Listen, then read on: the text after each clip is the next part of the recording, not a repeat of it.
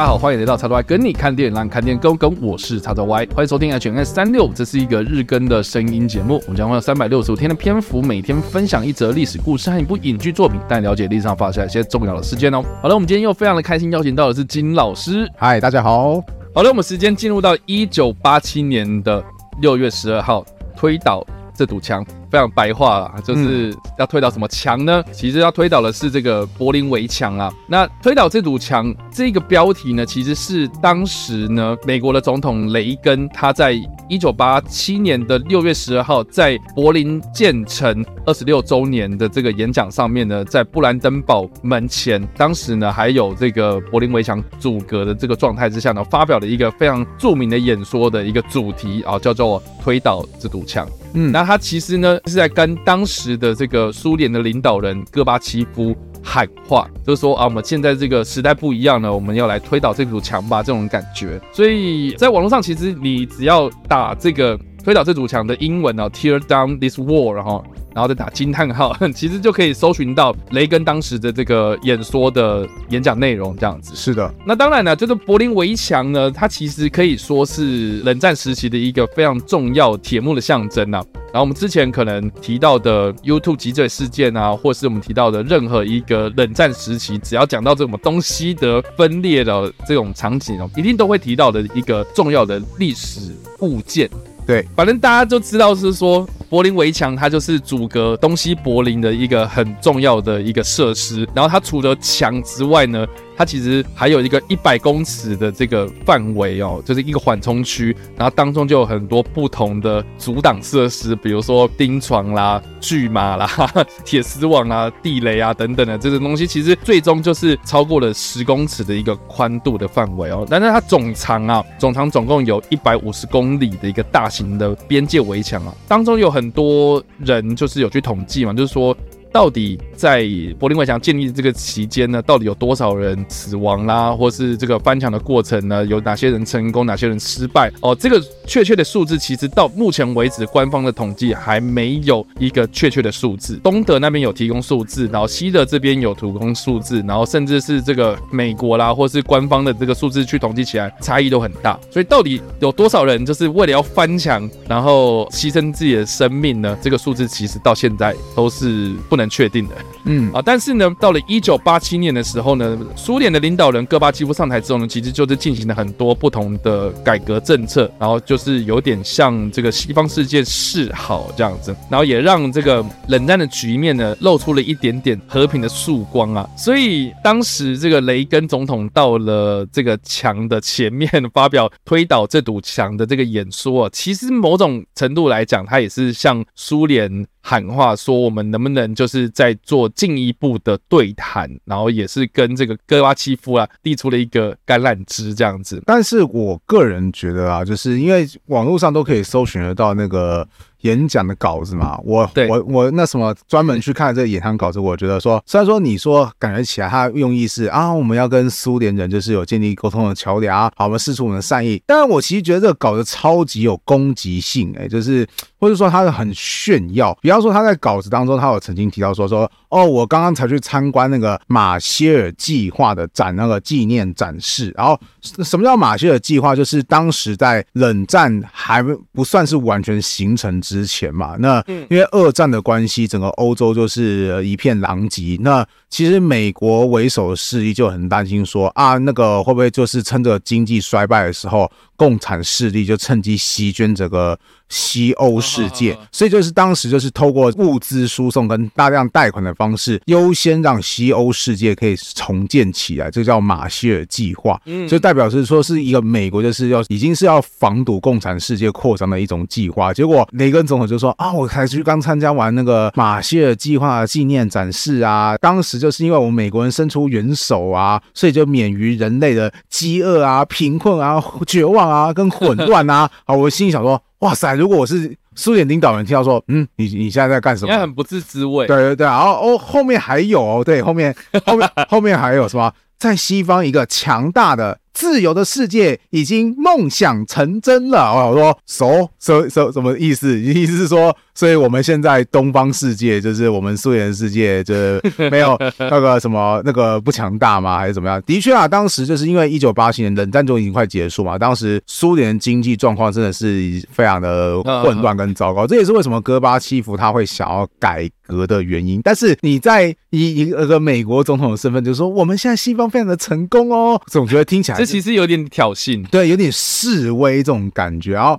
后面还有说什么？一九五零年代你们的领导人曾经说过，我们终将埋葬你们。可是现在我们西方世界已经是达到人类历史上不曾有过的繁荣昌盛。然后那个在共产世界那边，我们看到就是失败跟技术落后。我想说，哇塞，天哪！我觉得这个虽然说好像他的意思是说，就是啊，那个。戈巴契夫现在推倒这堵墙吧，让我们建建立一个联系的关系吧。可如果我是戈巴契夫，我心想说，谁鸟你呀？那个什么，对啊，你跟既然跟我讲这种话，对啊，你那个分明公然 diss 我嘛？谁要跟你做朋友啊？摸个我们做我们又没有什么好好好谈的。对，而且我极度怀疑，其实就是因为雷根当时哈，就是美国跟苏联的国力已经彻底被甩开来了。对，就是当时苏联状况真的太糟糕，所以雷根才敢这么讲。如果他雷根是在冷冷战对立最激烈的时候，我觉得他应该不太敢在双方对峙的最前线讲说啊，你看我们这边那么的繁荣啊，你们那边那个技术那么落后啊，说不定那个苏联听到整个火就火起来说，哦，你敢这样说我是不是？好，那我就在几个无人地带释放几个氢弹来跟你示威。所以，所以我是觉得说，从这个演讲来看呢、啊，其实我们可以知道说，其实雷根这个演讲之后啊，哦，在一九八九年的时候，其实东欧就发生了很多这个国家开始就是有一个独立潮，嗯啊，就是所谓的。苏东波，苏联东欧的地方就是这种民主浪潮这样子，嗯嗯嗯，就简称苏东波啦。是的，然后当年的这个十一月初呢，东德政府他其实就宣布说，这个公民可以申请访问西德或者西柏林。这个消息出来之后，你就被这个媒体误报成就说，哦，东德即将要拆除围墙的消息，所以让很多人开始哦，就是去。围墙那边敲那个石块，是的，在做纪念，然后就是说啊，我们那个准备要拆掉了这样子，然后就是这个错误传达资讯之下，然后在一九九零年的六月，东德政府就决定要拆除柏林围墙。柏林围墙的倒塌呢，也象征着冷战进入到尾声啊。然后到了一九九零年呃十月三日啊，这个东西两德同意统一了，所以隔年。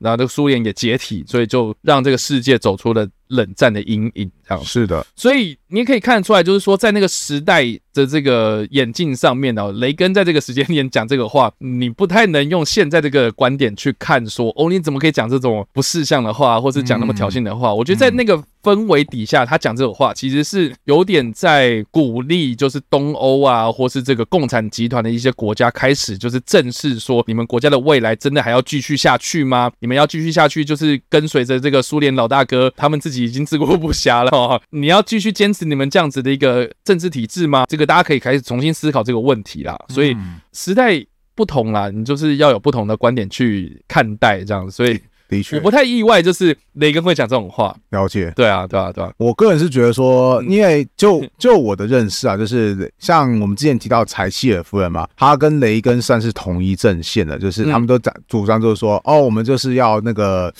就是嘛，我们这样做，对，硬起来。好，所以他你讲这段，我当然也会觉得说，就是我不意外。但是我我只是很想，我只是很怀疑一件事情，就是说，你因为那个时候是那个戈巴契夫他比较温和嘛。如果你是遇到那种比较比较就是性情暴烈一点，像什么那个，我想看赫鲁雪夫吗？或或或者是那个布里兹克夫之类那种比较强硬的，那